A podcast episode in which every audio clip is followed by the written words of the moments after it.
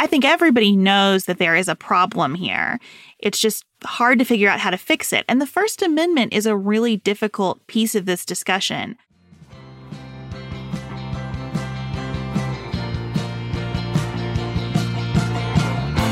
This is Sarah and Beth. You're listening to Pantsuit Politics, the home of grace filled political conversations.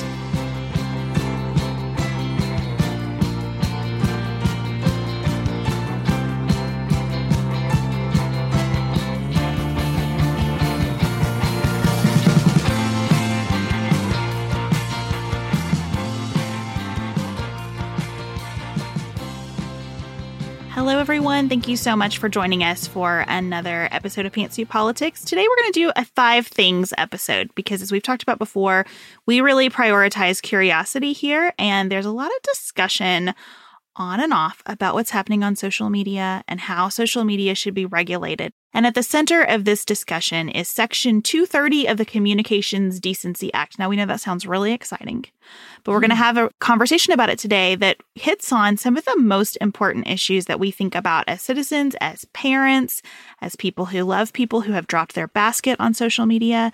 And so we hope that these five things will help you as you are processing all of this discussion. Before we get started, if this episode is valuable to you, and we hope it is, we would love for you to say so in the Apple Podcast player. Just go through and leave a quick review for us. It helps other people find Pantsuit Politics, and we are very grateful. Life is full of what ifs, some awesome, like what if AI could fold your laundry? And some, well, less awesome, like what if you have unexpected medical costs? United Healthcare can help get you covered with Health Protector Guard fixed indemnity insurance plans. They supplement your primary plan to help you manage out of pocket costs. No deductibles, no enrollment periods, and especially no more what ifs. Visit uh1.com to find the Health Protector Guard plan for you. We are special breakfast people here at Pantsuit Politics, but not just when Beth and I are on the road. The truth is, I want something warm from the oven every Saturday morning and Sunday morning. It's just the truth. It makes it feel special, makes it feel exciting. I don't want to work at it. So the first time I ever saw Wildgrain, which is bake from frozen subscription box for sourdough breads, fresh pastas, and artisanal pastries, I was obsessed. You guys, I've been a member for over a year. It's amazing. It's so easy. Every item bakes from frozen in 25 minutes or less, no thawing required. You can fully customize your Wildgrain box. You can choose any combination of breads, pastas, pastries. You can even build a box of only breads, only pastas, or only pastries if you'd like.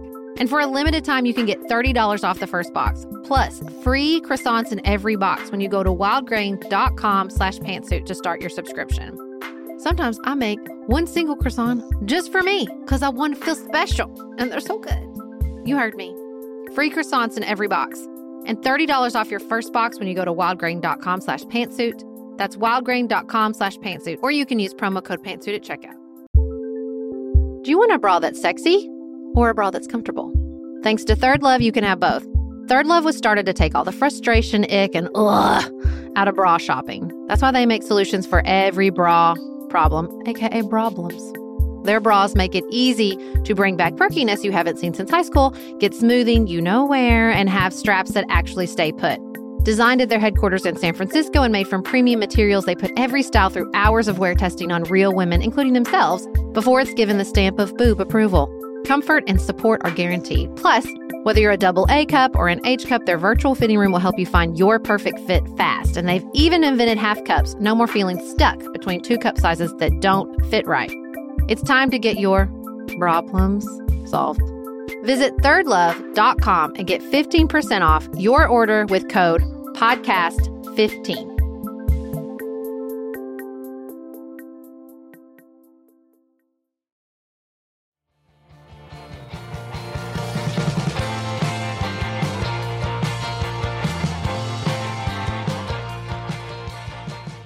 So, the first thing we want you to know about Section 230 is it's not new.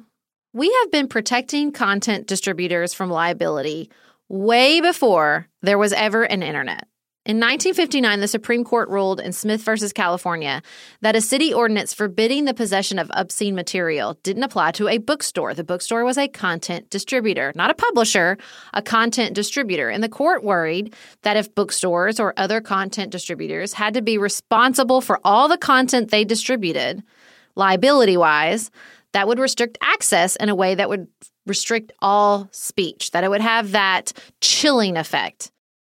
And that is the central debate about people who have sites on the internet. What are those sites and what are those responsibilities? When we're talking about Section 230, we're talking about what can Facebook, Twitter, any other site on social media be sued for. So on the internet, we have these service providers who are distributing content, just like that bookstore. Some of them are acting neutral. Whatever comes in goes out. And some of them like early service provider Prodigy, employed a team of content moderators. When they got sued, the court said, Well, you're doing some moderation. And so that makes you a publisher, which means that you are on the hook legally for what you have out there in the world. And so then we're up against what they were talking about with the bookstores. Okay, well, now that you've asked them to moderate, which is in theory something we want people to do to maintain decency, you're going to hear the word decency in the act itself. And then we're going to talk about what happened to those provisions later. But there was a lot of concern. Okay, well, now we're punishing providers for what we wanted them to do, and which the federal government can't do under the First Amendment. The First Amendment protects speech, period. So the, anything that the court's going to see the federal government regulating that could have effect on speech, they're going to strike it down. They're going to say you're regulating speech and you can't do that. So in the Communications Decency Act, right there in the name, they started by trying to criminalize the known transmission of obscene or indecent messages to any recipient under 18. But again, because of the First Amendment, the Supreme Court struck down the anti indecency provisions and it left only the 26 words that made the internet. That's what people call it. Section 230 No provider or user of an interactive computer service shall be treated as the publisher or speaker of any information provided by another information content provider. So, the result of this is the second thing we want you to know. Section 230 is both a sword and a shield, and neutrality is not required. So, if I'm a platform, I am shielded from most liability. Most people cannot take me into court and sue me for what someone else has published through my site. And I get to moderate content. I get that sword. I do not have to be neutral and ensure that there are exactly as many Republican posts as Democratic posts, for example, mm-hmm. on my site. This lack of neutrality, this lack of a requirement of neutrality is at the center point of many conservative criticisms. It's what we heard when the platforms banned Donald Trump, Ted Cruz, Josh Hawley. Now, some of them, I would argue in bad faith, were deliberately misreading the law and arguing that the law requires neutrality. It does not. It does not require neutrality, or else it wouldn't have the sword, or else we'd be back in that prodigy position that the second somebody moderated content, they'd lose liability. Well, they've been moderating content for nigh on decades since the passage of Section 230. So it definitely doesn't require neutrality. But what they're arguing, some of them, is that it should be. That in order to receive that immunity, that we should require content neutrality. That if they moderate, they do need to make sure that conservatives aren't being punished. That's obviously the concern of the conservative critics. And so, what many conservative reforms for Section 230 are proposing are either, is either a repeal or a requirement of neutrality in order to receive that liability protection. So, what's interesting is that the legal challenges to Section 230 after it was passed have come not from what is required of providers, not this question of like, should they have to be neutral, but who gets the protection to begin with? Who is a provider? So, for the first decade or so, providers were granted near complete immunity. Everybody would say, if you came to court and you said, I'm a provider, I deserve immunity, the courts were like, cool, you got it. Then in 2008, you have Fair Housing Council of San Fernando Valley versus roommates.com. And the Ninth Circuit ruled that since roommates.com required a profile, had a profile system, that it was an information content provider and now a publisher, and therefore did not receive the immunity of a provider. So That's interesting. There's lots of sites that have a profile system. I can think of a couple.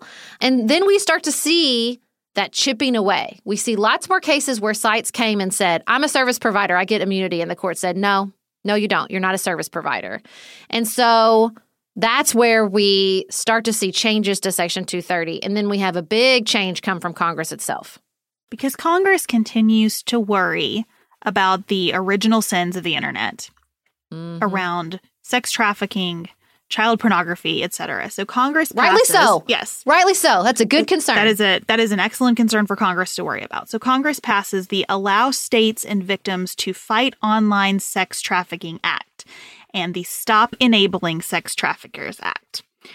These two acts together remove that immunity that Section 230 provides. So immunity again meaning you can't be sued for services that knowingly facilitate or support sex trafficking. So, this law was signed into law by President Trump in 2018. And it has been criticized by both sex workers and free internet advocates for pushing this content further into the dark corners of the web and for eroding Section 230. People are worried that if you start chipping away at this immunity, it's not going to be long before everyone is in court for everything. The Internet Association was initially opposed to these acts, but then came out in support right after the tech giants testified about misinformation in the 2016 election. Do we think that's a coincidence? Uh, Probably not. Probably, yeah. And then you have criticism from the other end of the political spectrum that this shield was supposed to empower them to use the sword more aggressively, and that basically you're not using the sword enough. That the social media platforms in particular have not done enough to combat hate speech, have not done enough to combat misinformation. They were getting grilled really hard in those hearings for their role in the 2016 election. And so you have conservatives, including former President Trump, calling for a repeal of Section 230, and then you had President Biden during the 2020 election, calling for a repeal of Section 230 during his campaign. And you have other critics on the left as well. So, this is a tricky place that we land where people of both parties don't like this law, but they cannot agree on what to do next. And this is the third thing that we want you to know. Fixing this is not easy. Changes to Section 230 would be difficult in any environment, but as tech companies get bigger and bigger, that makes any reform even harder. So, anything, as we previously mentioned, with a whiff of regulating speech is going to get struck down by the court. Look, this is the hard part. Misinformation is constitutionally protected speech. I know nobody wants to hear that, but it is the reality. Free speech is free speech. Now, if we want to have a conversation about that, I suggest we have a conversation about the First Amendment because changing Section 230 only to get it struck down by the Supreme Court as regulating speech is not going to get us very far. Plus, you have this issue of any increased regulation, if it makes it past the courts, really runs the risk of just entrenching these already big players. Because guess who's going to have the money and resources to comply in a complex regulatory environment and to fight lawsuits? That would be Facebook. Mm-hmm, mm-hmm, mm-hmm, That's why you see Facebook ads a lot supporting meaningful internet regulation. Facebook can afford to comply, and Facebook knows that they need some kind of regulatory scheme. That's why they've been building their own. Facebook is spending lots of money on basically its own judicial system that operates within the company. And so I think everybody knows that there is a problem here. It's just hard to figure out how to fix it. And the First Amendment is a really difficult piece of this discussion because if you are just talking about what's happening inside a social media platform, the First Amendment doesn't apply. Those are private companies. They can have whatever they want up on their sites. Where the First Amendment gets implicated is if Congress has given this protection against lawsuits and it starts to mess with that protection in ways that are regulations of speech, the First Amendment comes in to the calculus. And that's just, it's hard to remember when and where the First Amendment applies and where it doesn't. And I think that's important to tease out as you're listening to people talk about Section 230. It feels to me like Section 230 has become just an easy way to get around the difficulty of navigating the First Amendment, the way you were talking about, Sarah. Well, because the other thing to remember is that they're private companies, they can regulate speech. The idea that their content moderation even if not neutral, is some sort of violation of free speech is ludicrous. They're private companies, they can do what they want. But there seems to be the push, and I think, especially on the left, of like this quid pro quo. Well, we'll lay off the regulatory environment in other areas if you dial up your content moderation because we can't do it. We, the government can't do it, but you can. And the Supreme Court's not go for that either. It's not like they can't see the forest through the trees. They're going to strike that down too. I think another difficult line here is the difference between content moderation and curation. Because if you take it mm-hmm. back to mm-hmm. the bookstore days, bookstores were never in the position that internet service providers are in, in terms of the volume of, of information coming through. But bookstores, which were found not to be publishers, were absolutely doing some equivalent of content moderation by deciding what they were going to sell and not having any requirement on neutrality in terms of what they were and weren't going to sell. So we kind of lose the plot in some of these conversations because of the technology, but these are issues that we've struggled with, you know, far before the internet existed. And we are not the only ones. And that's the fourth thing we want you to know. Europe is out there chipping away at this problem. The European Union is out there working hard on how to regulate tech companies. So currently, the European Union has the e commerce directive, and the ECD contains liability exemptions, notice and takedown. It works very similarly to how Section 230 works, but they have a new proposal. It is the Digital Services Act that goes beyond merely updating liability protections but really balances this need to protect users from online harm, such as disinformation and child pornography and counterfeit goods. So they're trying to bring in these other concerns, but they don't have the First Amendment. That's an important thing to remember. And they're still struggling with this issue of the size of some of these companies. So, the Digital Services Act attempts to define very large platforms as platforms that have more than 45 million users or 10% of the population. And it puts them under additional regulations. So, they have to disclose their algorithms and submit reports on content moderation. And there is a virtual complaint system for those platforms. I think that part's the most fascinating. The idea that they would have to disclose their algorithm you know, if anybody who's ever like been put in Facebook jail or been harassed, I mean, you especially remember in the beginning days, like you were just out of luck. If you needed to contact Facebook about an issue, Godspeed. And it hasn't gotten much better. And so I think this idea of like, there's a trigger of additional requirements as opposed to putting all the requirements in place and punishing the, the smaller players makes a lot of sense. So they're working towards greater transparency and being more aggressive in protecting data in order to qualify for that liability protection. And I do really like that part. Mm-hmm. Last week, members of the Parliament's Internal Market and Consumer Protection Committee discussed the changes they want, and there were over a thousand amendments proposed. Don't be intimidated, guys. They can do it. They can do it. I don't know how they do that. And also, look, the tech giants are lobbying hard against this re- level of regulation, just like they lobbied hard against the privacy protections and some of the security protections they've already put in place because Europe is leading the way on this stuff. That is what we're looking at. Europe is leading the way on regulating social media and these huge tech giants. Which is a good reminder for us. This is the fifth thing that we want you to know. Section 230 is not our only tool to regulate the internet. We started out by talking about how inter- internet distributors are similar. Now let's talk about their differences. If you're looking for a very quick salon quality, but not salon priced manicure, Olive and June has you covered. We've talked about Olive and June's Mani system before. It has everything that you need for a professional manicure in one box, salon grade tools, your choice of six polishes. Those polishes are going to last you for seven days or more. The cost breaks down to about $2 a manicure. Olive and June also has press ons if you want. What I love though is that Olive and June each season is coming out with new colors, and I just got a set of spring and summer colors in quick dry polish. They say this dries in about a minute. It seemed dry to me in about 30 seconds. It was not kidding about being quick dry.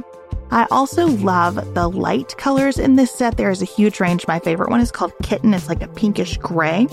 The quick dry polish gives you full coverage in one or two coats. It lasts for more than five days, and it is offered in more than 40 cruelty free and vegan polishes. Olive and June just understands what's happening in our lives, that we need to move quickly, but we want to look great and feel great and have fun in the process. Visit oliveandjune.com slash pantsuit for 20% off your first system. That's O L I V E A N D J U N E dot com slash P A N T S U I T for 20% off your first Mani system.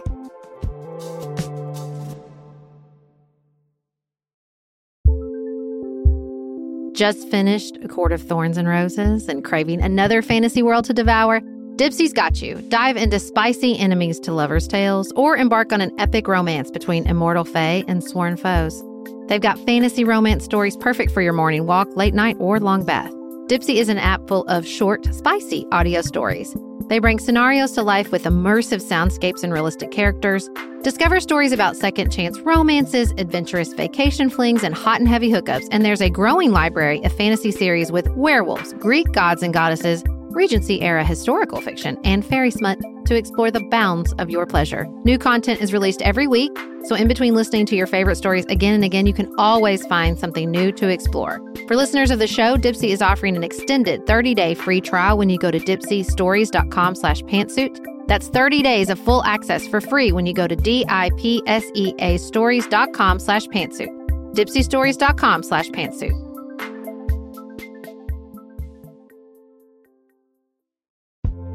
This show is sponsored by BetterHelp. Can I get something off my chest? Every day I feel a little pang of sadness because I think about Griffin going away to college. Y'all, he's a freshman in high school.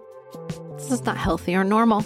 This is why I have it on my list of things to talk to my therapist about. We all carry around these things, big and small. When we keep them bottled up, it can start to affect us. Therapy is a safe space to get these things off your chest and to figure out how to work through whatever's weighing you down. If you're thinking about starting therapy, give BetterHelp a try. It's entirely online, designed to be convenient, flexible, and suited to your schedule. Just fill out a brief questionnaire to get matched with a licensed therapist and switch therapist anytime for no additional charge. You gotta get it off your chest. And you can get it off your chest with BetterHelp. Visit betterhelp.com slash pantsuit today to get 10% off your first month. That's BetterHelp, H-E-L-P dot com slash pantsuit.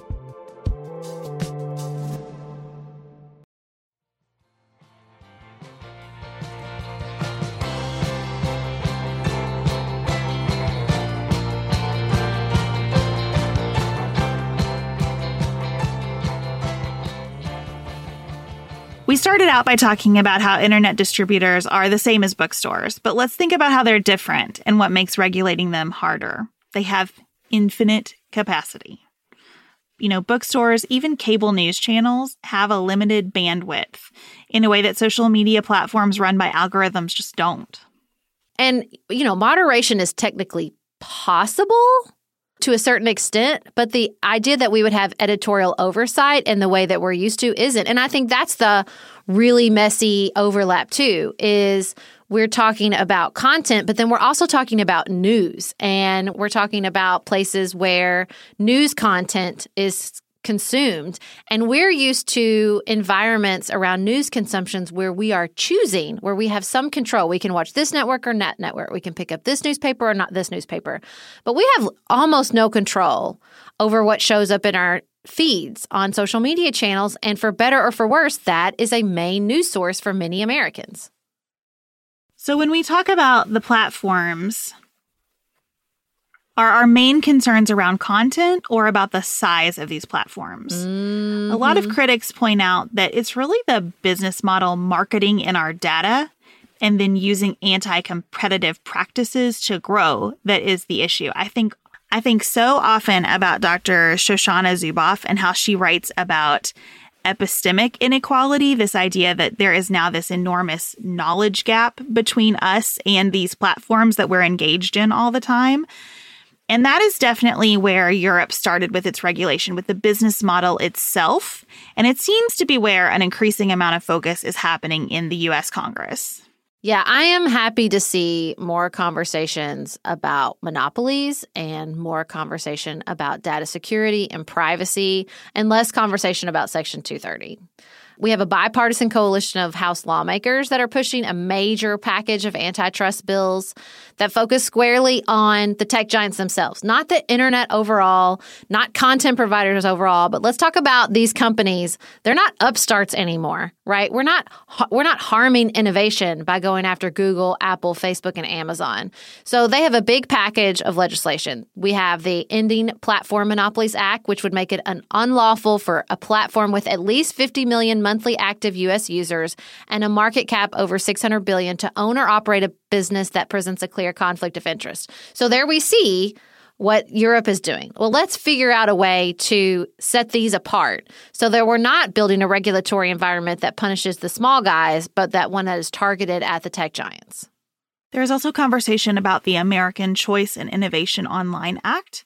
This would prohibit dominant platforms from giving their own products and services advantages over those of competitors on the platform. This comes up a lot with Google and a mm-hmm. lot with Amazon in particular. So lawmakers are trying to say you can't say you're just a platform, but then compete with everybody else within your platform and compete unfairly by putting your stuff in front of consumers in the biggest, boldest letters. Well, because that's, you know, that's like one of the primary business models. We'll buy the technology that's a competitor and we'll gobble it up and then it'll be a part of us. You see that with Instagram, you see that with Snapchat, you see that with WhatsApp. You also have another piece of legislation called the Platform Competition Opportunity Act, which would shift the burden of proof in these merger cases where, where you're seeing them merge with another huge tech company that these acquisitions aren't in fact lawful. So they'd have to prove that. The dominant platform would have to prove that instead of the government having to prove that it will lessen competition. And then there is the Access Act, because everybody loves an acronym in Congress. I love it. Augmenting compatibility and competition by enabling service switching. This would mandate that dominant platforms maintain certain standards of data portability and interoperability, making it easier for consumers to take their data with them to other platforms. And this is probably the proposal that I am most interested in because I think it gets to some of our big concerns. If you think about Section 230, what happens if we repeal Section 230? A flood of lawsuits. That's it, right? We would still have the Wild West. It would just be the Wild West enters the court system. And you would mm. have judges trying to make difficult calls on when these platforms should be liable and which platform has the capacity to have that liability and which does not. And I think that would just be a mess. But looking at the business model and thinking about who owns the information and protecting our privacy and protecting our ownership of our own content that we create for these platforms, that makes me feel optimistic about where some of this conversation is going. Well, and we have big tech reformers being appointed to positions of power inside the administration, including the Federal Trade Commission. And I think that is reflective of the realization that the power of these companies comes from their size. And that is even true with the valid concerns about former President Trump being removed from the platforms. These platforms have so much power if they can silence a former president, right? But the power is not in the content moderation, the power is in the size of the platform. And Section 230 gets at the content moderation, but does not get to the size of the platform. And to me, that's where the focus should be. The focus should be on the size of these companies, their anti competitive practices. We've been talking a lot in Pantsuit Politics land about platform neutrality and that's sort of the approach of the new generation is they don't feel any loyalty to a platform wherever the content is succeeding that's where they'll go and they might be somewhere else new and so that's the other thing that i think is interesting about the access act is it's like it's actually responsive to where people are in their usage, which is hard to be because the usage changes so dramatically in a space like the internet. But I think acknowledging that, for better or for worse, the First Amendment is going to be very difficult to get around if we want any sort of government role in content moderation. And so the best way to to deal with this issue is to face the sort of beating heart of it, which is the size of these companies. And I also think that some of this legislation sounds necessarily adversarial to these tech companies. I do think so many of the people within these companies want some kind of structure. A lot of the activity from these companies right now looks nefarious and is really just them operating in a sea of uncertainty and a structure that is not built for this day and age and for the tools that they've created. There is responsibility within these companies, yes, but they have so transformed our society that I think there is a societal responsibility to come back around them and put some guardrails up that many of these companies would welcome. Sarah and I have talked many times about our desire to age as gracefully as possible, and skincare is a huge piece of that. I spend a lot of time and money thinking about my skin, and I have added Ritual to my routine, which just gives me a lot of comfort. Ritual is here for us. They have created a wrinkle support skin supplement and conducted clinical studies, so we know it's working. They're taking the guesswork out of skincare. Ritual Hyacera is one of several Ritual products that I love. I take the daily multivitamin, I take a probiotic, and Hyacera is that once daily skincare supplement that is clinically proven to reduce wrinkles and fine lines and increase skin smoothness in 90 days. I recently met a friend for the first time in person as opposed to online. And we were discussing the fact that I am 43, and she said, I cannot believe how young you look. And I thought, thank you, Ritual, for that. Start Hyacera to help minimize wrinkles without compromising on clean science. Hyacera from Ritual is a clinically proven skin supplement you can actually trust. Get 25% off your first month for a limited time at ritual.com slash pantsuit. Start Ritual or add Hyacera to your subscription today. That's ritual.com slash pantsuit for 25% off.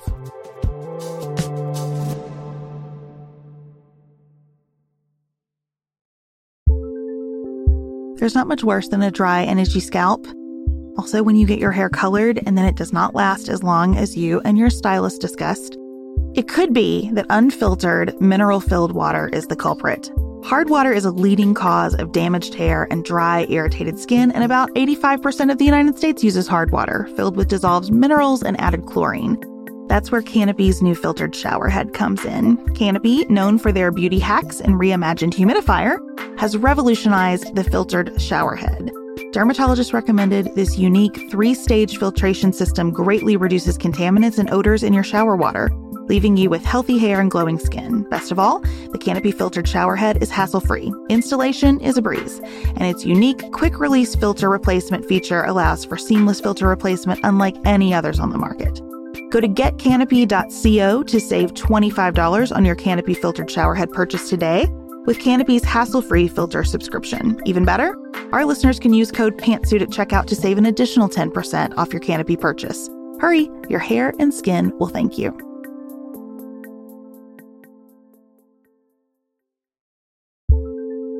Do you want a bra that's sexy or a bra that's comfortable?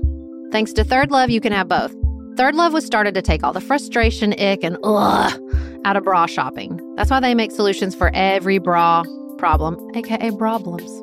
Their bras make it easy to bring back perkiness you haven't seen since high school, get smoothing you know where, and have straps that actually stay put. Designed at their headquarters in San Francisco and made from premium materials, they put every style through hours of wear testing on real women, including themselves, before it's given the stamp of boob approval. Comfort and support are guaranteed. Plus, whether you're a double A cup or an H cup, their virtual fitting room will help you find your perfect fit fast. And they've even invented half cups, no more feeling stuck between two cup sizes that don't fit right. It's time to get your problems solved. Visit thirdlove.com and get 15% off your order with code podcast15.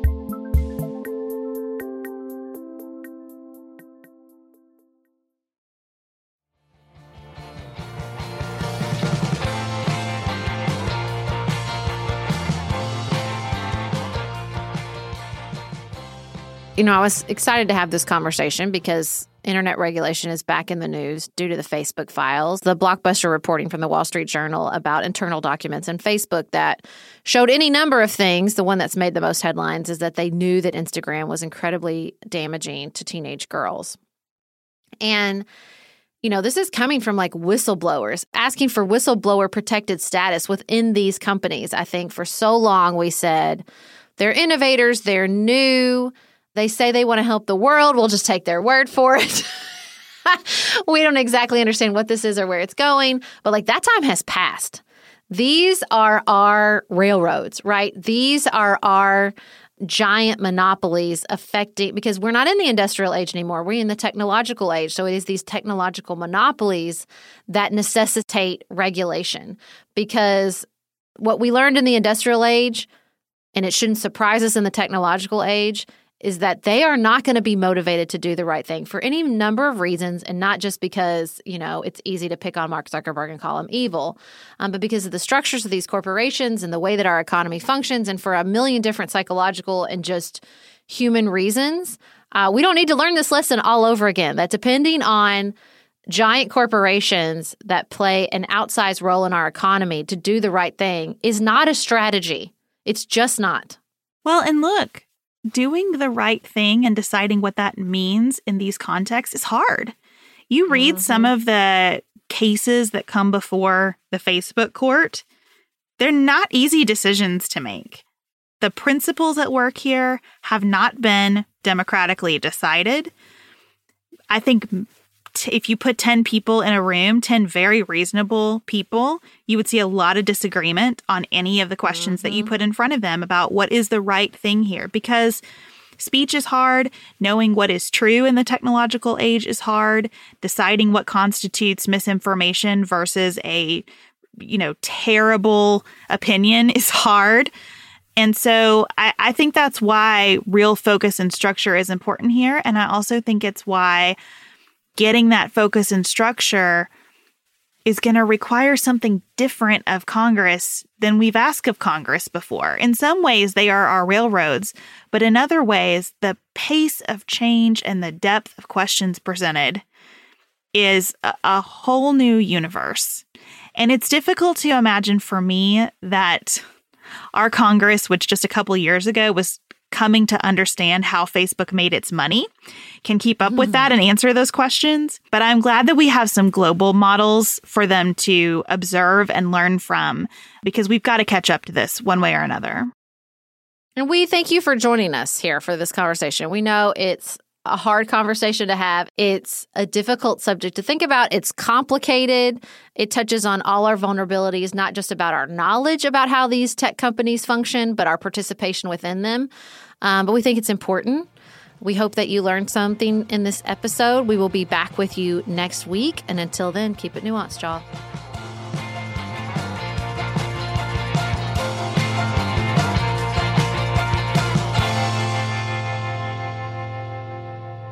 Pantsuit Politics is produced by Studio D Podcast Production. Elise Knapp is our managing director. Megan Hart and Maggie Penton are our community engagement managers. Dante Lima is the composer and performer of our theme music. Our show is listener supported. Special thanks to our executive producers Martha Brunitsky, Linda Daniel, Allie Edwards, Janice Elliott, Sarah Greenup, Julie Haller, Helen Handley, Tiffany Hassler, Barry Kaufman, Molly Kors. The Creeps! Lori Ladow, Lily McClure, David McWilliams, Jared Minson, Emily Neasley, Danny Osmond, The Hesitons, Tawny Peterson, Tracy Putoff, Sarah Ralph, Jeremy Sequoia, Karen True, Amy Whited, Emily Holiday, Katie Steigers, Melinda Johnston, Joshua Allen, Morgan McHugh, Nicole Berkless, Paula Bremer, and Tim Miller.